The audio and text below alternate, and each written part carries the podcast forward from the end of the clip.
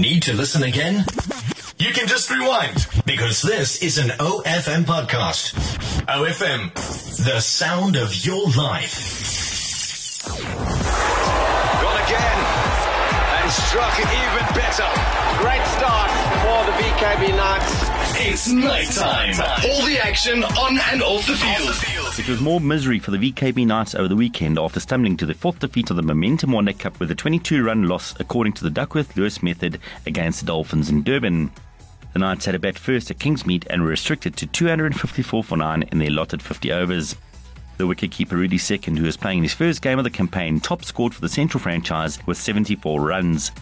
Ryan McLaren once again impressed with the Willow by scoring 47, while Keegan Petersen contributed with 39. The Dolphins got their run chase off to a rocky start with Marchant de Lange dismissing the dangerous Vaughan van Jaarsveld for just two runs. A second wicket partnership of 98 runs between Morne van Wyk and Sarel Erwee set the tone for the home side's innings. When the heavens opened up in Durban, the hosts won 139 for 3 after 27 overs, and this was enough to ensure that they were well ahead of the Knights' run rate. What is worrying for the Knights is that over the past two seasons they have won just one out of their 15 games in a 50 over format, with three of them ending in a no result. They do enter the second half of the competition now, and the captain Pite van Biljon is sure that they can still turn things around and secure a semi final berth. Haven't had the best of start to the tournament. Five games in, halfway through.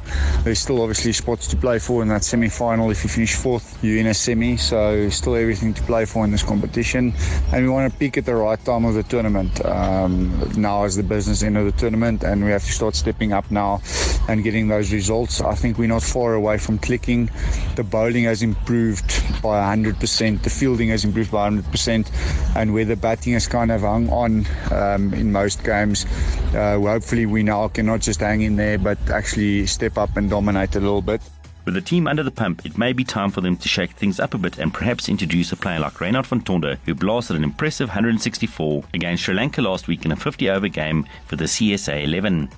Van Tonder has an average of 29 runs after 12 List A games, but will this be enough to convince the coaching staff? Van Biljon hinted that there may be some fresh faces in the team when it comes to hosting the Highveld Lions on Saturday in Bloemfontein. There's some guys that's coming to the party form wise, and some guys struggling a little bit, but that's the nature of the game and nature of a season. So we're hoping for the best. Obviously, maybe one or two changes can happen uh, as we go, but we'll see how it goes this week. Saturday's game at the Mangaung Oval gets underway at half past one, so get down there and support the boys. And that's it for this week. Visit OFM.co.za to see where you can show home ground support. OFM, proud supporter of the VKB Knights. Hope you enjoyed that. OFM, the sound of your life.